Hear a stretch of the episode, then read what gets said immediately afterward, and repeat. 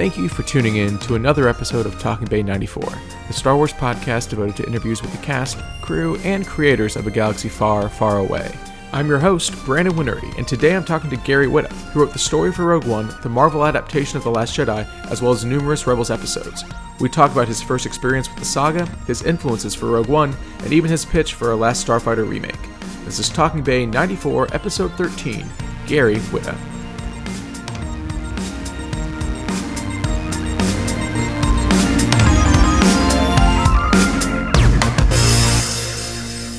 Well, welcome to another episode of Talking Bay 94. I'm your host, Brandon Wainerdi, and today I'm joined with uh, Gary Whitta, who's actually, uh, I think I saw it referred to as a grand slam of uh, Star Wars creators who has now worked on uh, the movies, the TV shows, the comic books, and the books itself. And so, uh, Mr. Whitta, thank you so much for, for taking the time today. Thanks for having me. It's cool to be here. So, before we kind of get into actually writing Rogue One, especially, what was your first experience with the saga? Did you grow up with it, or, or how did you first interact with the movies? So I was born in '72, so I would have been five when the original film came out. Mm-hmm. I was too young to see it at the theatre, but I remember seeing it when it was. I grew up in the UK, so when it was first shown on uh, British broadcast television, that was the that was my first opportunity to see it because that, of course, this predates VHS tapes and home video and mm-hmm. all that kind of stuff. So I first saw Star Wars um, on the British uh, commercial television.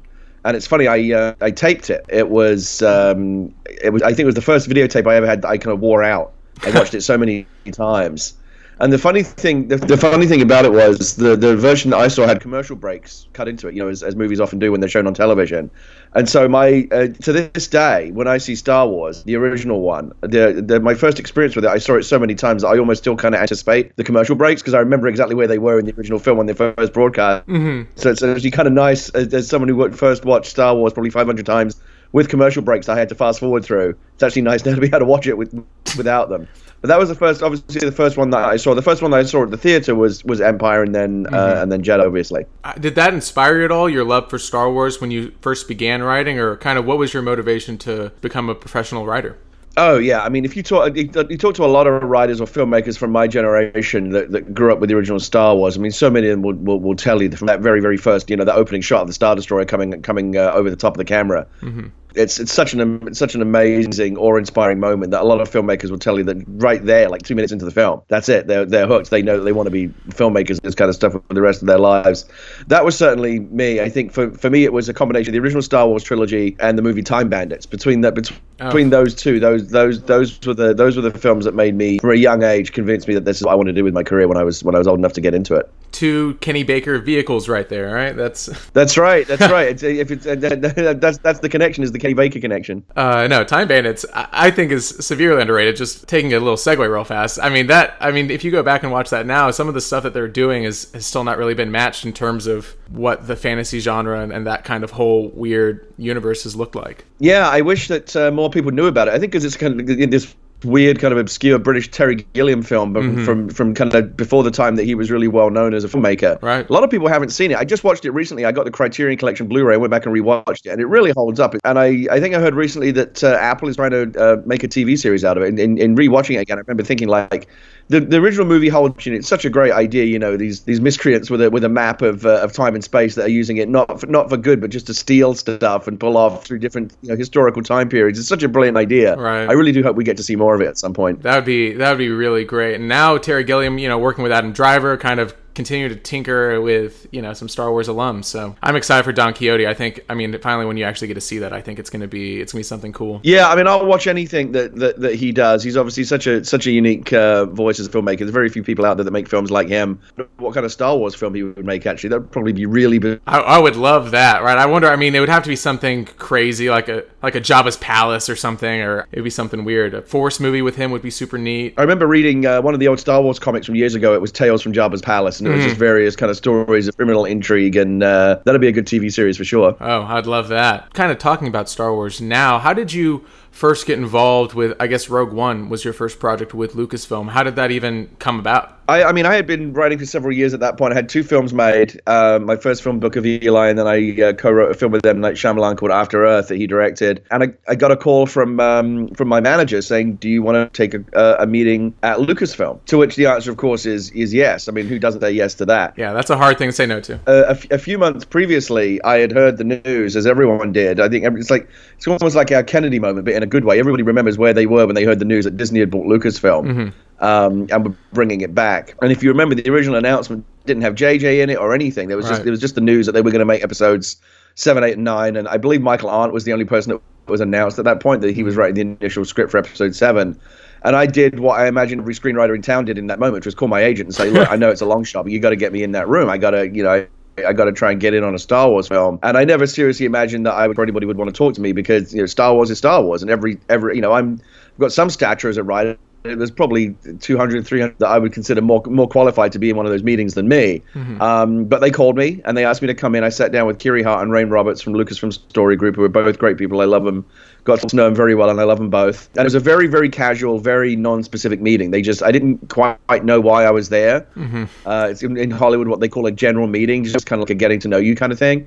Um, and I sat with them and talked about my love of Star Wars, talked about how I uh, froze my, um, my Han Solo action figure in the ice cube tray when I was a kid, and then thought about it in warm water to kind of simulate the the carbonite, Right. and just my how I cried at the end of Return of the Jedi when I was a kid because I was so overwhelmed with emotion that you know Vader had sacrificed himself to save his son. It's just all such great stuff, and and uh, didn't quite know exactly why I was there. Um, I thought it might have been for a, maybe a, a video game. I've got a video game background, so I was thinking maybe they wanted to talk to me about a game because I knew that they were going to open up all of this. They weren't just going to make movies; they were going to make TV shows and comic books and video games and no, novels and all kinds of. I would have been happy to do anything, it never really occurred to me seriously that they were considering me for a film. Uh, but it turned out to be Rogue One. I was kind of amazed when they sent me uh, this outline that John Knoll had written. They said, "Tell us what you think of this." And uh, I honestly, and, and you're going to think I'm joking, but it's true. I called them back and said, "I think you've sent me the wrong file because this this is for a feature film. This surely." They went, "Yeah, yeah. What do you think?" I was like, "Oh my god, this is amazing!" And that and that was that was the beginning of it. So, so that John Knoll outline, I think it was Destroyer of Worlds, is what it was called. It was originally called Destroyer of Worlds. That's right. What was your first thought about it, and then how did you take that initial story, which was, I, I assume, a relatively rough outline of, of what uh, Mr. Knoll was thinking, and then how did you work with Gareth Edwards, and how did you work with the story group to kind of form that into a full story? Well, I mean, my first instinct for it was what a great idea. You know, it's I, I think it's so- you know it's literally the very very first thing that you learn about in all of Star Wars. Like the opening uh, words of the crawl are about how the rebels stole the Death Star plans. So it's the very very first thing you ever learn about the Death Star universe. So it kind of feels like going way back to the beginning. The idea of doing a companion piece to the first film is as, as daunting as that is. You know, there have been in the extended universe now the Legends universe. There have been various uh, different of how the rebels stole the Death Star plans, but never a really definitive one. Uh, so I love the idea of doing that, and the way that John, I think, imagined it. It seemed to me that what he wanted to make was kind of an old-fashioned Dirty Dozen, you know, kind of men behind enemy lines, uh, like a commando raid film, you know, Guns and Navarone. I love those movies. I grew up on those when I was a kid. And so I went in, and now, now I have to go back in, and now I've got to meet with John and Kiri. And meeting with John is, you know, for anyone who knows the Star Wars universe and, and the people who made it, meeting with John Knoll is a very uh, daunting Yeah. proposition because he's a legend. I mean, he made Photoshop. Yeah, and, and co-created Photoshop. I mean, you know, if you're a nerd of any stripe, yeah. John Knoll is a, is you know he's one of those guys that you're just kind of starstruck to meet. Right. But he's a very nice guy. Makes you feel you know puts you at your ease. And I sat down with him and uh, and talked a little bit about what I thought the movie was. Mentioned the Dirty Dozen and how I love those old fashioned uh, kind of World War II movies. You know, there's always a scene in those movies where you know like Clint Eastwood and Richard Burton have to get dressed up as Nazis and infiltrate you know the Nazi tower. Mm-hmm. And that in fact is, is exactly what you end up seeing in Rogue One, right? When they put on the Imperial uniforms and infiltrate the Imperial base. Right. So there was a lot of that. There was a lot of that uh, reference in there. I think the thing that I said that kind of that unlocked it for me was I referenced Zero Dark Thirty a lot uh, because you know Zero Dark Thirty you've got this very determined young woman uh, who knows that uh, the bad guys are up to something and is is trying to you know find Osama bin Laden, is trying to convince her superiors that you know we got to go get this guy. Like, I think I really think he's here, and that was kind of the original version that we had of Jyn Erso was was this young rebel soldier who was trying to convince who, who suspected who had some clue to the fact that the the Empire were building the Death Star in secret and was trying to convince the rebels uh, the rebel leadership that they needed to take this seriously. And so that was what I pitched them initially. And then after they gave me the job, they showed me this much more detailed pitch deck that John Knoll had made for Kathy Kennedy. And there was a lot of Zero Dark Thirty referencing in there. And so I think that when I said that, because that was a big reference point for John, and I had arrived at that same reference point by myself, I think that they, they thought, okay, these two guys will probably be able to collaborate, I think. So the differences, I guess, in, in the original Knoll outline and then kind of the story that you ended up carving, I guess Jyn was always a part of it, but I guess it changed. Were there any other major changes? I know the ending changed obviously, but were there any kind of things that you worked out throughout the story that you're the most proud of or that you thought were the most important to fix before taking it to a script? I think probably the, the, the biggest thing that Gareth and I hit on very early that, that remained all the way through to the end because it was such a key part of it, and it's the part that I'm the most proud of. I think from a storytelling point of view, the flaw in the Death Star wasn't just a design or an accident; it was put there deliberately mm-hmm. um, in an, in an overt or a covert, I should say, act of act of rebellion. I love the idea that there used to be a lot of people on the internet that say, "Oh, well, if the Empire is so clever, how did they miss this glaring flaw in the Death Star?" Right. Yeah. And I, and I thought, I'll, I'll, tell you how they missed it. How about yeah. if it was put there deliberately by someone smarter than they were? And I love the idea that you know Luke's able to destroy the Death Star not because of some random design flaw by the um, by the Empire, uh, but because he's actually fulfilling a mission that was originally started by Galen Erso when he when he you know he said basically said to himself, "I'm not going to do this. Like they, they can force me, they can force me to build the Death Star, but they can't force me to try and undo the work that, they're forcing me to do." And so the idea that he that he um, deliberately designed in that exhaust port uh, as a as a deliberate flaw that could later be led by the rebellion uh, is something that I'm very very proud of. It kind of you know, it's fundamental now to the Star Wars canon. I remember the first time that we saw it at the at the at the premiere in Hollywood. Uh, that moment when Mads Mikkelsen is saying, "There's a you know I've designed a flaw into the Death Star," and you hear everyone in the audience go, "Oh!" It's just such a great moment when you realize that we've just added something really cool to the canon. I think yeah. that's one of my favorite things for sure. That's so great. I, I think I mean you kind of mentioned it. Rogue One had probably the hardest challenge of any movie besides Force Awakens to bring back Star Wars, but this was to inform more of the storytelling of the original Star Wars movie, right? And and now, like me watching A New Hope is uh, irrevocably changed, right? I, I can't watch A New Hope without thinking about Jyn and the rest of the rebels. I can't think about uh, A New Hope without thinking about the steps it took to even get Luke into that X-wing to blow up the Death Star. And right. Uh, how did you approach A New Hope then, um, knowing that your your movie was going to just bookend probably one of the most important movies of all time? Did you scour it? Did you kind of approach it as a separate beast, or, or what was your process to something that's so sacred? I mean, that was the opportunity for sure. Was to was to do something that was connected to the. You know, I grew up with you know everyone. Let me start here. Everyone grows up whatever the generation of Star Wars was that, that, was around when they grew up, that's the one that they like. So there are kids that grew up with the prequels that really like the prequels. There are kids growing up now with the JJ, uh, you know, for them, Kylo Ren and Rey and Maz and, and those characters are Star Wars. For me, it was the original trilogy. So Luke and Han and you know the Rebels and the Empire. That's that's Star Wars to me. Um, and I like the other movies too, but you know the ones that are most special to me are the ones that informed you know that, that first imprinted on me when I was a kid. Was was being able to go back to you know original stormtroopers, original destroyers, original Tie fighters you know, Rebellion, um, you know, the Empire, and all of the stuff that, right. that, that imprinted on me when I was a kid. At the same time, that's tremendously nerve wracking, right? Because the original Star Wars mm. is this is this kind of holy relic of cinema. You know, it's one of the great all time great most influential films in film history. So to be asked to to write a film that is going to now serve as a companion piece to that is really quite nerve wracking.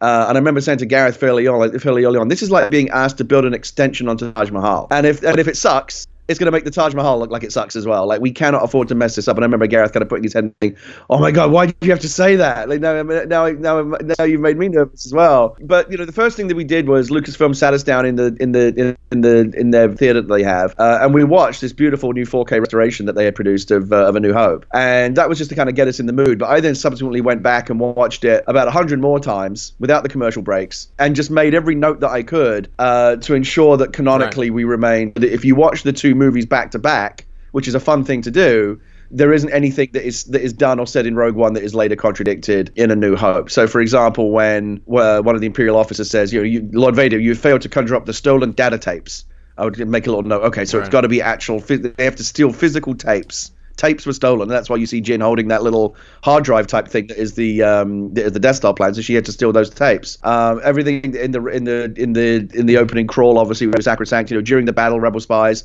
Okay, great. So there's got to be a space battle. We would want that anyway. Right. And so we just think so just a lot of make, making sure that all the connective tissue added up and then when the two movies right. uh, connected at the end it felt like you were watching kind of not necessarily contiguous but certainly two films that were of a movies the, the, the closing moments of rogue one when you just realize that you're no longer watching rogue one you're actually now watching the beginning of A New Hope. And I think you're right. It's the the the, yeah. the, the, biggest I ever received from anyone on the film was uh, people who've told me they think it makes the original movie better because they you, you know you now know what went into stealing those plans and it was such a big deal and so many people died and the entire rebellion kind of put themselves on the line to get those plans out right. and now they're kind of suddenly by accident have fallen into the hands of this bumpkin farm right. kid who has no idea what he's got. And you're like, oh my god, you better not mess this up, dude. You don't know yet what Erso and everyone else did to get these plans this far. It's it's a fun, I don't know if you've done it, but if you watch the two movies back to back, I do think it's a really fun experience to do it that way, and you see how all the little tendrils of of Rogue One connect into the the original film. The best part for me for Rogue One was just a very small moment, and it was when uh, they reintroduced uh,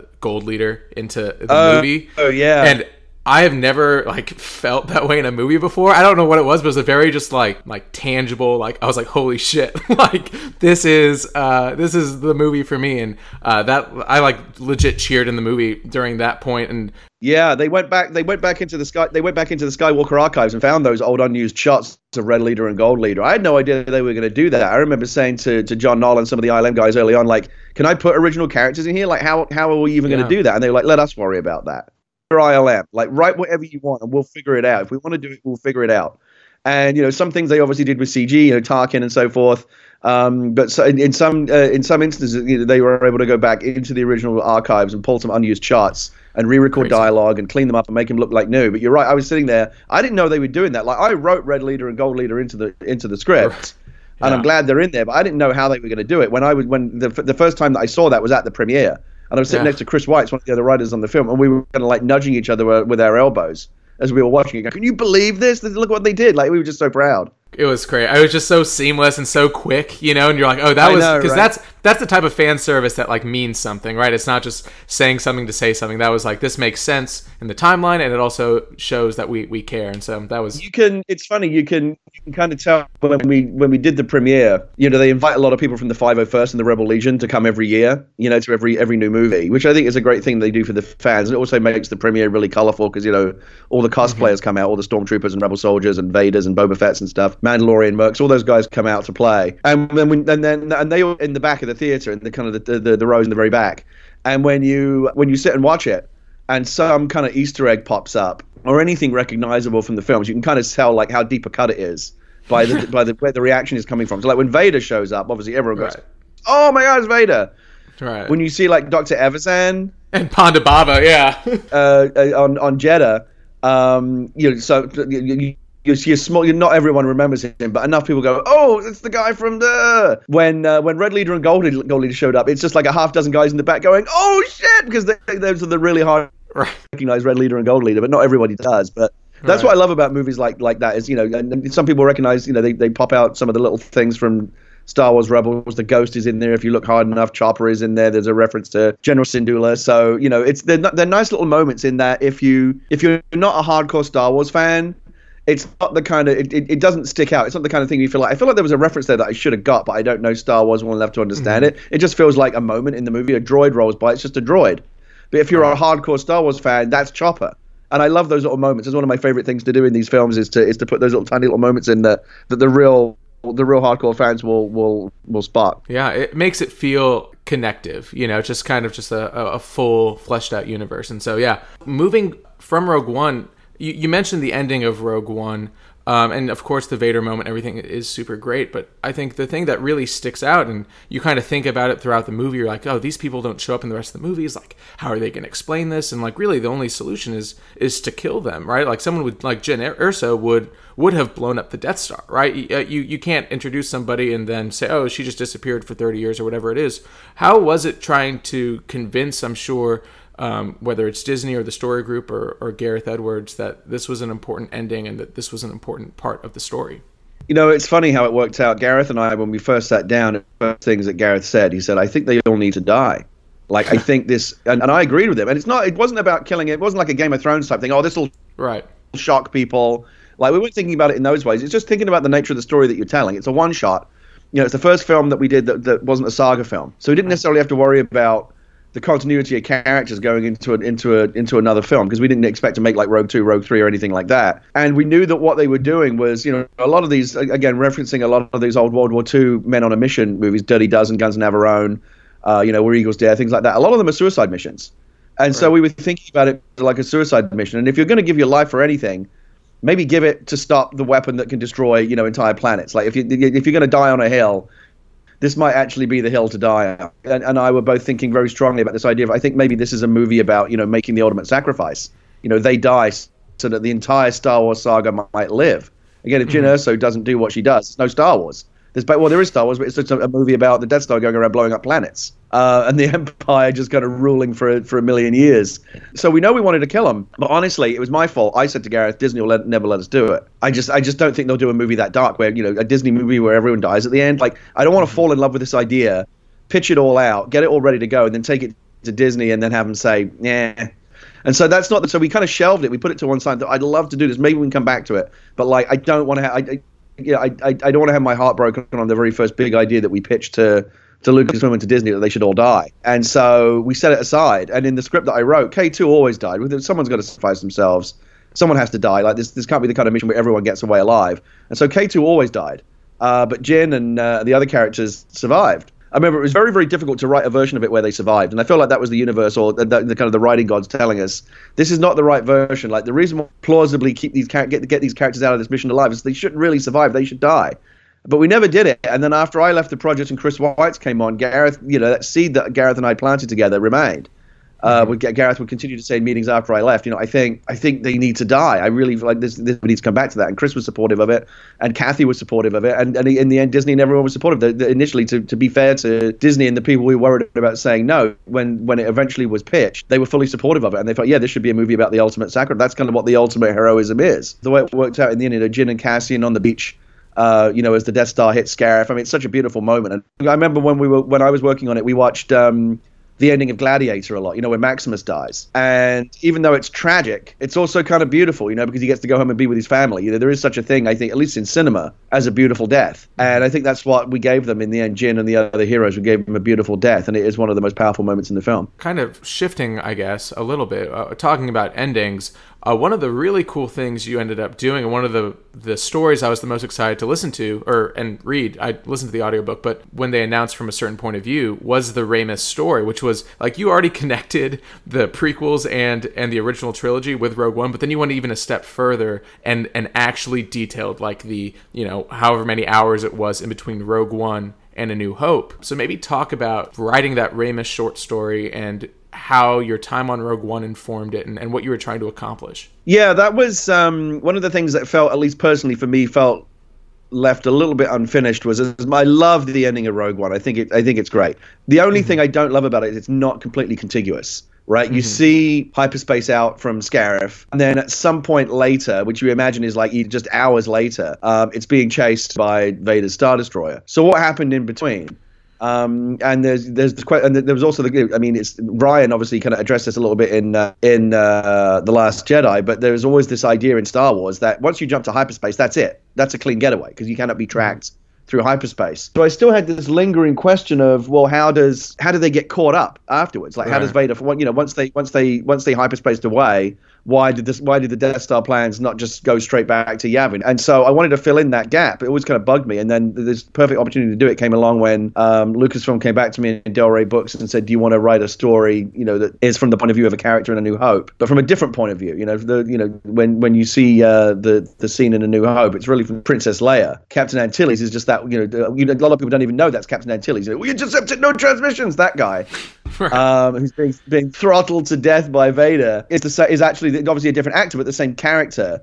Uh, who comes to Leia at the end of Rogue One and says, you know, the tra- you know, the transmissions we received, what is it they sent us? Same guy. And so I always wanted to f- fill in just that little bit of connective tissue, and it always bugged me a little bit that I just wanted to fill in just that little gap. And just in a, you know, a, a few short pages, I think hopefully finally did bridge the gap for people. I guess if you wanted to have the perfect, you know, kind of contiguous experience, you would watch Rogue One read Raymus, right. and then hope, right, take a minute to go go off to a reading nook and read for five minutes, and then right. come back. And I think it also gave Raymus a little bit of humanity. A lot of these characters that you see die very quickly in movies like Star Wars, you don't necessarily think of them as like fully rounded individuals, but you know, I have mm. the idea, the idea of giving Raymus a wife and kids, and so you know, you just feels a little bit more tragic when you see him die. You realize, you know, he's never going to see his family again. Uh, but again, he sacrificed his life so that um, so that the plans could get away. So as tragic was it as it is, it's really a story of in his heroism as well. No, definitely, and I think I think you're right. I think watching Rogue One and then maybe like cook some dinner, listen to the audiobook, and then watch watch A New Hope uh, might be a, a, good way to spend an evening. Yeah, absolutely. Good good four and a half hours. Yeah, not a bad way to spend your night. So then moving to Rebels, I mean, again, you've you've worked on the movies and then the book, and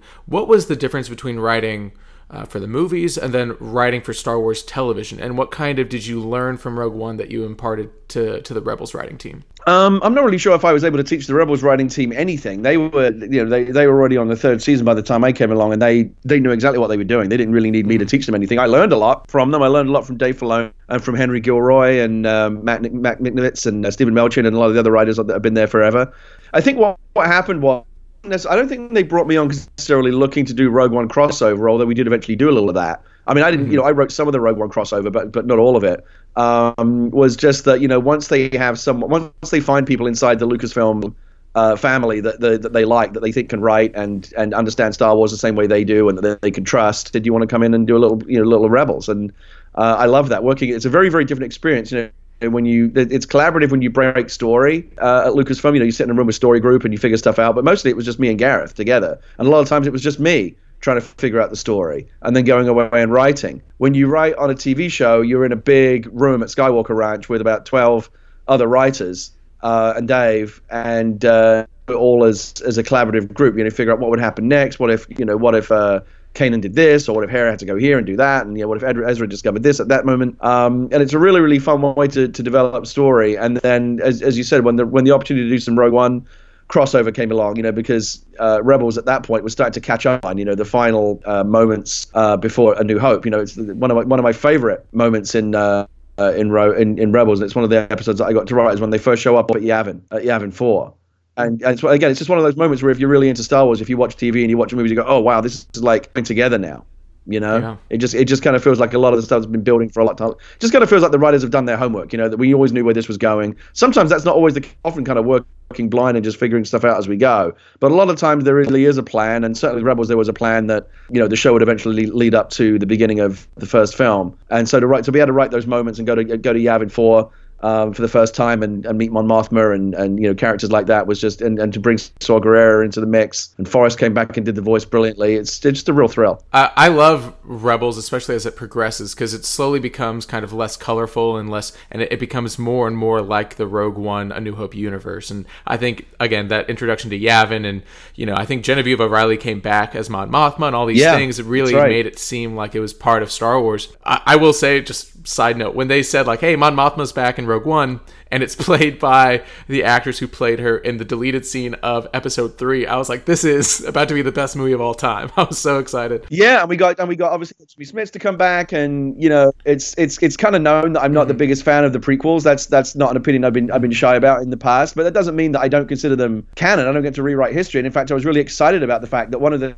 things that um, rogue one does is not just uh, connect to A New Hope going forward, but also connects to the prequels going backwards. It's actually a really nice piece of connective tissue in both directions. It's kind of a bridging film between the prequels and yeah. uh, A New Hope, because you know at the end of Revenge of the Sith, what do you see? You see them beginning to build the Death Star, and when you go to Rogue One, what do you see? Right. You see them completing it. And so I always thought it was a nice bridge in that regard. And, and when, when I remember when we first started talking about bringing uh, Bail Organa and Mon Mothma into the film, those actors will have aged mm-hmm. perfectly into the roles at that point. Like the amount of time that's that's gone on from the prequels is roughly the same amount of time that had uh, elapsed in the Star Wars timeline as well. So Jimmy and Genevieve yeah. just looked the perfect age to play those parts. I got such a, it was it was my idea to put Mon Mothma in the film. She's one of my favorite characters from Return of the Jedi. I really wanted her in the movie. And when when I found out that we got Genevieve and I first I saw her that first day on the set, yeah. like I got a lump in my throat.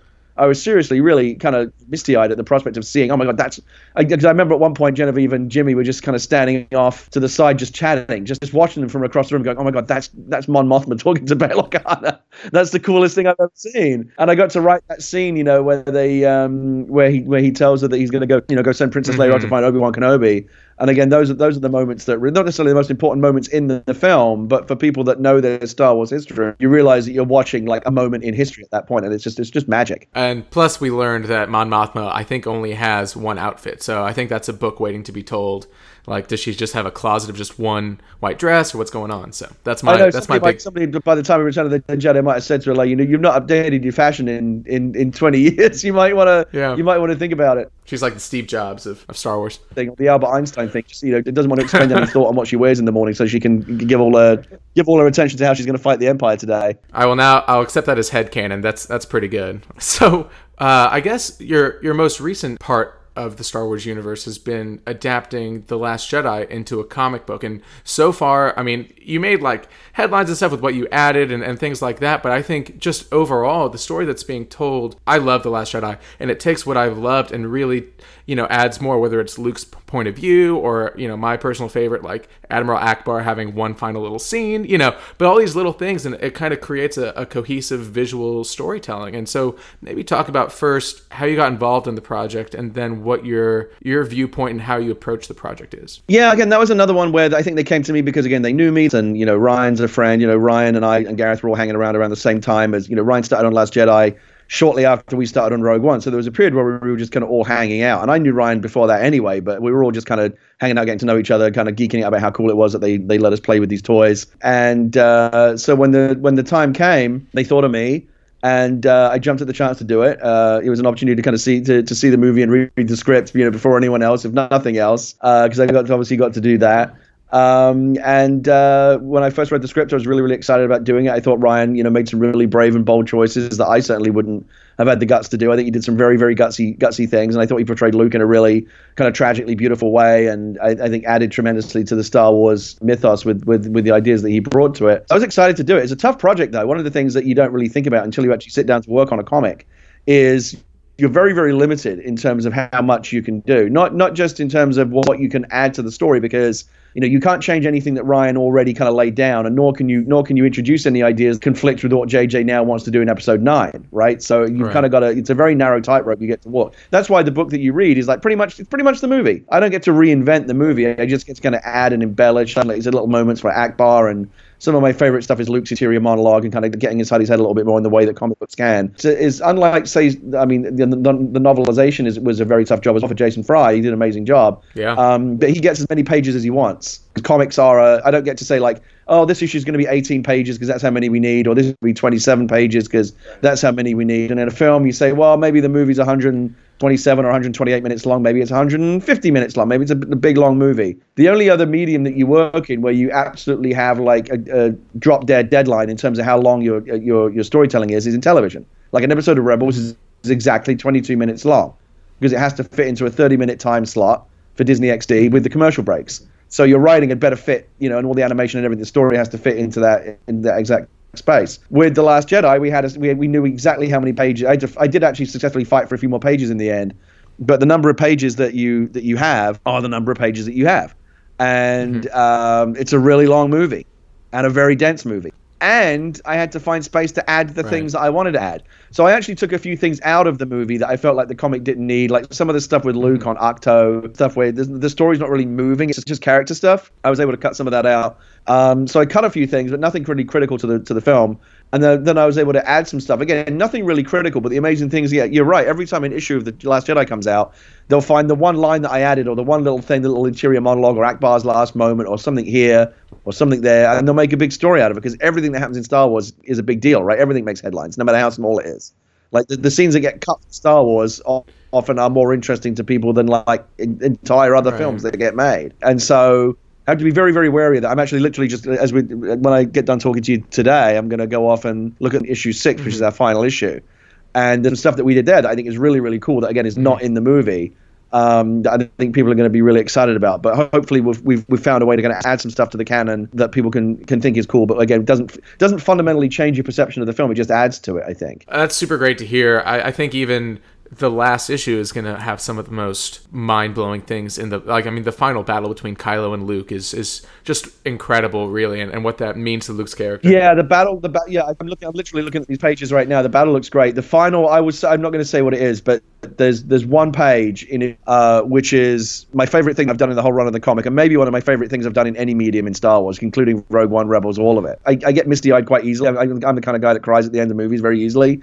But I'm looking at I'm looking at the page right now, and I just get so excited over it. I think when people see this this particular page, they're going to freak, uh, but in a good way because it's so emotional, it's so beautiful. I'm really one of the, one of the, one of the proudest proudest I've ever been of any Star Wars writing I've done. I'm really really pleased with it. Well, that's a way to tease a book right there. It comes out September 12th, right? It comes out, yeah. you know, you got to go get it, right? Yeah, that's pretty good. Um, yeah, I, I, can't wait to see that. So, really, I guess now that we've kind of gone through all of your Star Wars things, I'm sure you have Star Wars projects or whatever that you cannot talk about. But one project that I would love to kind of talk about briefly is uh, something you teased, I think, back in like April, which was some concept art for a, a Last Starfighter reboot that you kind of have been working on or pitching. Can you maybe talk about that a little bit and kind of what you've been working on there? Yeah, that was actually, you know, when we were talking earlier about movies that inspired me to be a writer, that's one I should have thrown into the mix at, at that point because really, for me, it was Star Wars Time Bandits, and then a handful of other films, pre- predominantly among them being um, The Last Starfighter. I don't know how many people listening to this podcast even have seen it. It was really kind of a cult hit back in the 1980s, back in 1984, I think it came out. But for me, a kid who grew up playing video games, it really was like kind of expression of, of fantasy wishful, you know, young kid going nowhere in his life, plays a plays a video game, beats the high score, and then realize that it's it's actually a test to recruit you know real starfighters to go fight in a, in a, in a real battle in outer space. Just such a such a brilliant idea for a movie. I always loved it. You know the special effects, you know, the first computer generated visual effects in a film absolutely kind of blew me away. And it's it's it's always I've always held a very very special place in my heart. The Last Starfighter. I've always loved it. I've always been fascinated by it. And every time I've ever been in a meeting with Hollywood. Uh, people, they would always say to me like, "If you could do anything, what would you do?" And I'd say, "I'd bring back the Last Starfighter." and you'd see their kind of eyes light up. It's not a film that people necessarily talk about a lot when we talk about like the great movies of the 1980s or whatever. But when you do bring it up, people just kind of respond. They go, "Oh my goodness, yes, Starfighter," and you realize there's actually this tremendous undercurrent of fondness out there for the film. I love it, uh, but the rights have always been a mess, and it's always been difficult to, to figure out like how, from a legal, from a like you know, kind of a, uh, an IP standpoint, how you would legally bring it back. Like you know, Lorimar, the studio that made the movie back in the day, no longer exists. They went bankrupt. All their assets kind of got scattered to the four winds. Uh, but I eventually did track down the original writer of the film, who does still actually own uh, some of the rights to it, and he. He's, he's the key. You can't. Jonathan Betuel, who wrote the original movie as a spec script back in the early 1980s when he was working as a waiter, uh, in a restaurant in Hollywood, uh, still uh, because of some peculiarity, still owns a piece of the rights. You would never get that now, uh, but he still owns a piece of the rights to it. Um, and so anyone who wants to, I can't go into the, all of the legalities of it, but whichever studio wants to make Starfighter cannot legally do it without him because he's got like a, he's got the missing piece of the treasure map that no one else has. And so John and I uh, got together talking on the phone. I spent the first hour just kind of geeking out with him, saying, "Oh my God, Starfighter! Like, how did you get this idea?" and did you get to sit in a Gunstar and like all this kind of stuff? I'm just kind of geeking out with big time, just as a fanboy. And then we started to talk about, you know, well, have you ever thought about bringing it back? And John's wanted actually wanted actually wanted to do it for a long time. He just kind of never got around to it. So we started talking about what we thought would be a remake, would it be a reboot, would it be this, would it be that? And as it turns out, a lot of the ideas that I pitched to John were very, very similar to the ideas that he had in his own mind for what he would want to do someday. So in kind of the same way that I had that moment of connection with John Knoll over Zero Dark Thirty, I just kind of said the right thing. I think I said a lot of the right things to John Betuel, and he really responded and said, "Look, do you want to partner with me on this, and we'll find a way to bring it back together." Mm. And I said yes, and there is kind of a little bit of a weird Rogue, Rogue One connection as well. And Matt Allsopp, who was the lead concept artist on Rogue One, uh, I got to know him during the process of making the film. He's a good friend of Gareth's. I reached out to Matt and said, you know, we're, we're going to try and bring back the Last Starfighter. Would you be interested in doing like some concept art so that we could go pitch it to studios? And Matt had never seen it. Amazingly, I think maybe maybe he's a little too young for it. You know, I'm, I'm a little bit older, so it, it's a movie I grew up with. But if you if you grew up in the '90s, you might have missed it altogether. Uh, but Matt went. He said, "Let me go run it on iTunes. I'll get back to you tomorrow. And tell you what I think." And he went away. And literally the next morning, I had like 20 pieces of concept art from it because he went away and watched it and was so inspired that he instantly went away and did all this concept art and called me back and said, How did I never see this movie? Oh my God, my childhood missed out on this film. He was so excited by it. Um, so we have incredible uh, concept art from, from, from Matt, who uh, I hope will be our concept artist if and when we actually make the film. Uh, but right now, that's what mm-hmm. we're trying to do. We're trying to figure out a way to kind of just circumvent or uh, or navigate the, the, the, the last remaining kind of legal, political, diplomatic uh, barriers to getting the movie made, and then hopefully we're gonna make it. You're kind of like uh, George Lucas walking around with a bunch of Ralph McQuarrie paintings, trying to trying to get a movie made. So that's super cool. Well, I'm not, I'm not sure. Some delusion of grandeur there, I'm sure, but yes. Well, uh, I can't wait to see Centauri on the big screen again if that ever comes to play. So that's super cool. I know, and the great thing about Centauri, right, is he's an alien in a human mask, so we can we can cast whatever actor. He's just got a new mask now. Maybe he looks like Seth Rogen now or something. Who knows? Uh, well, Mr. Whitta, uh, thank you so much for taking the time. Uh, I really appreciate it. This was so much fun and, and, so great to talk about one of my favorite Star Wars movies ever. And, and, I really appreciate everything you're doing for the franchise right now. Well, and thank you. I never get tired of meeting people who liked the movie. It really is the, the biggest validation. You know, we, we, we struggle often in kind of these dimly lit rooms, wondering if anyone's ever going to like the things that we make. And so when you finally get something out there into the world and they really liked the work, it all worth it. So thank you. Yeah, no, thank you.